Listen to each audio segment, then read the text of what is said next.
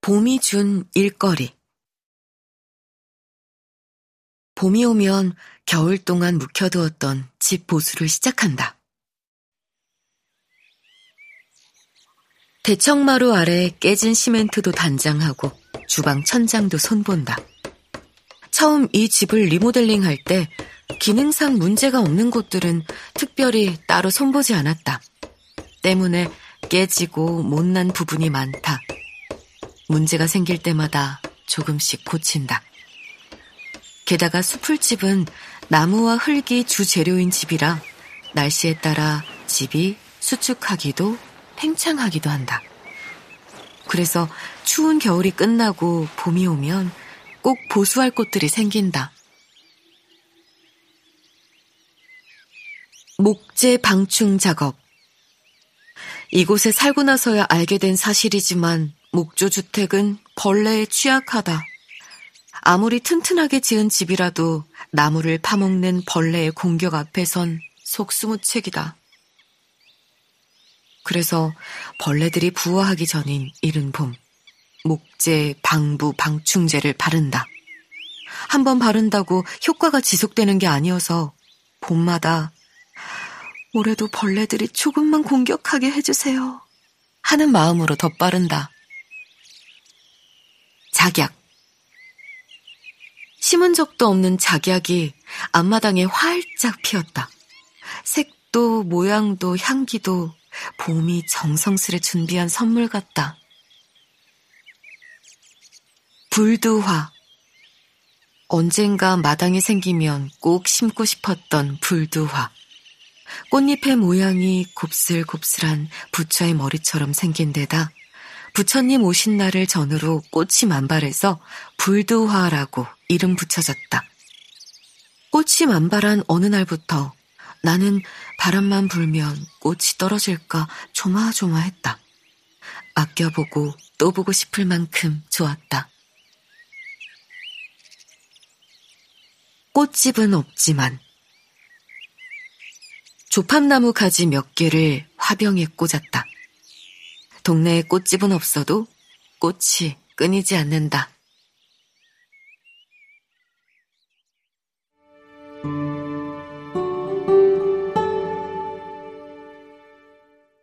할머니가 좋아서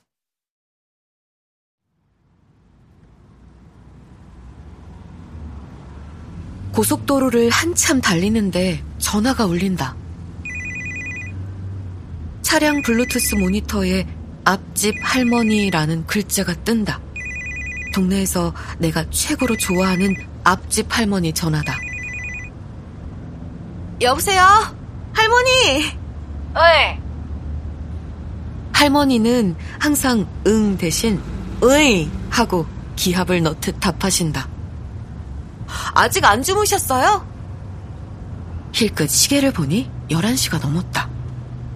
아이고, 초저녁에 잠들었다가 잠깐 깼네.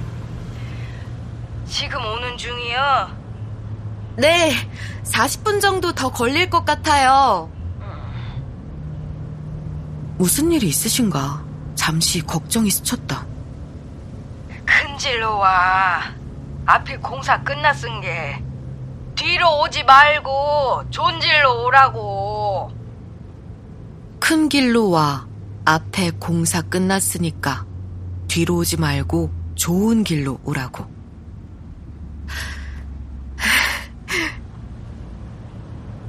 마음이 찡해져 얼른 대답이 나오지 않았다. 몇 주 전 금요일 밤 자정이 다 되어 마을에 도착했을 때의 일이다. 반가움과 안도감으로 마을 입구를 지났는데 갑자기 진입금지 표지판을 만났다.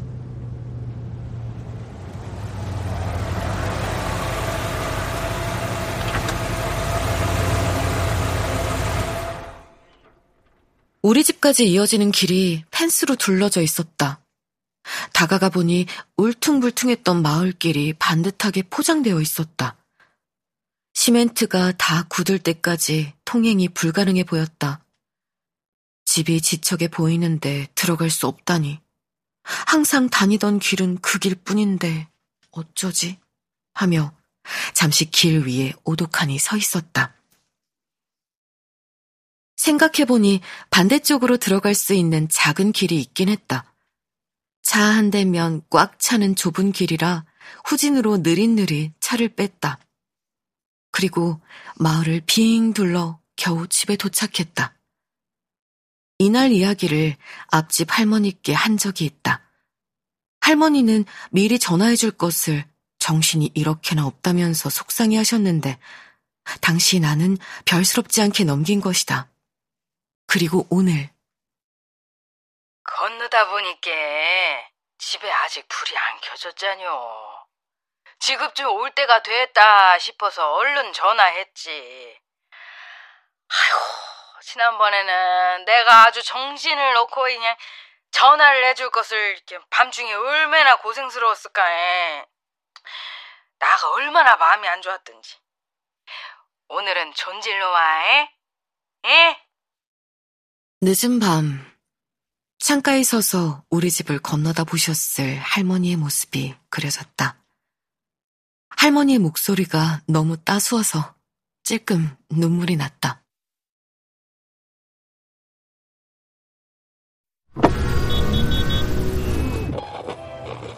KBS 오디오북 따숩고 따스운 앞집 할머니는 나의 농사 선생님이기도 하다. 처음 텃밭을 가꾸기 시작했을 때는 무엇이든 인터넷에 검색해 보려고 애썼다. 매일 농사일로 바쁜 어르신들께 또 농사를 여쭙는 게 죄송스러워서다. 문제는 파종 시기였다.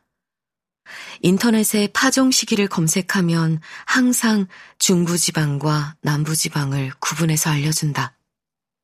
그런데 수풀집에 있는 금산은 두 지방이 접하는 곳이다. 행정구역은 충청남도지만 차를 타고 10여 분만 달리면 바로 전라북도가 나온다. 어느 지역의 파종 시기에 맞추면 좋을지 판단하기 어려웠다.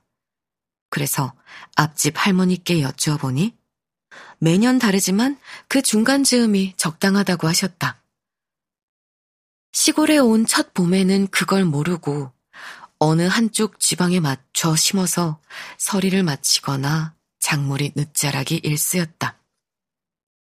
그 후로 나는 동네 어르신들, 특히 앞집 할머니께 의지하기 시작했다. 이곳에서 이 계절을 수십 번 지나온 사람이 갖는 감각은 인터넷이 따라오지 못할 것이다.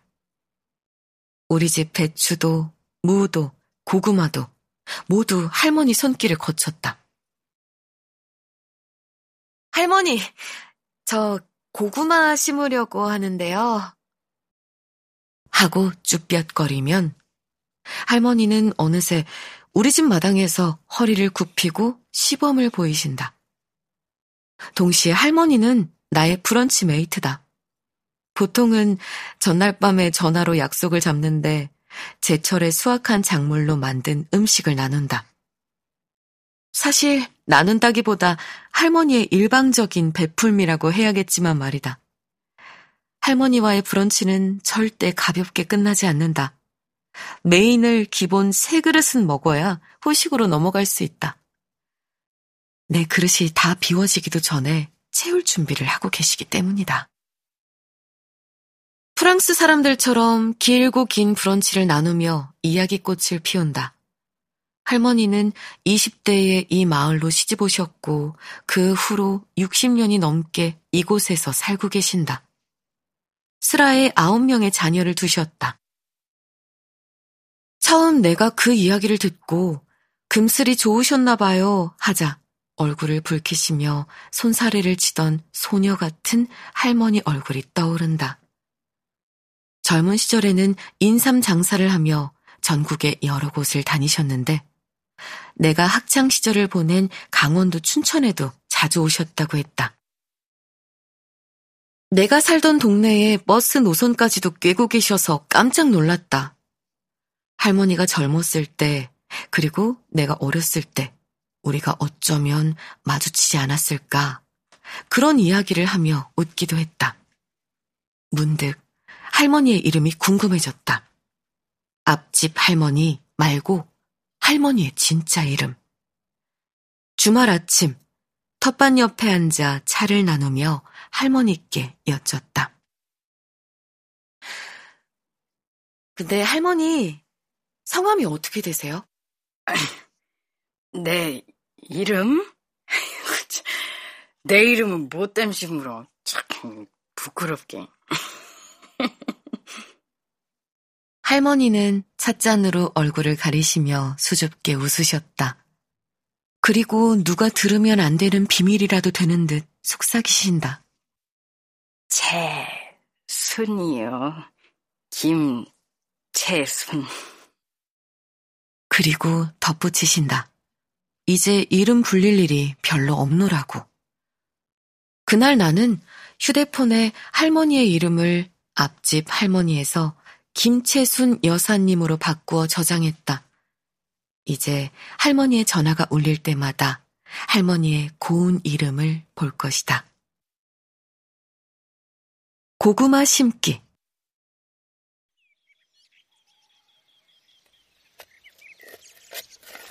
고구마 농사를 짓고 싶어서 무작정 주문한 고구마 순이 택배로 도착했다. 이걸 어쩌나 하다가 나의 농사 선생님 김채순 여사님께 SOS를 친다.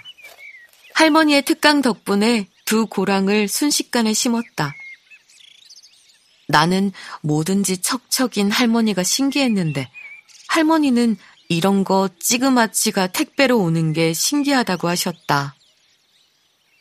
조그만큼이 택배로 오는 게 신기하다고 하셨다. 텃밭 수확.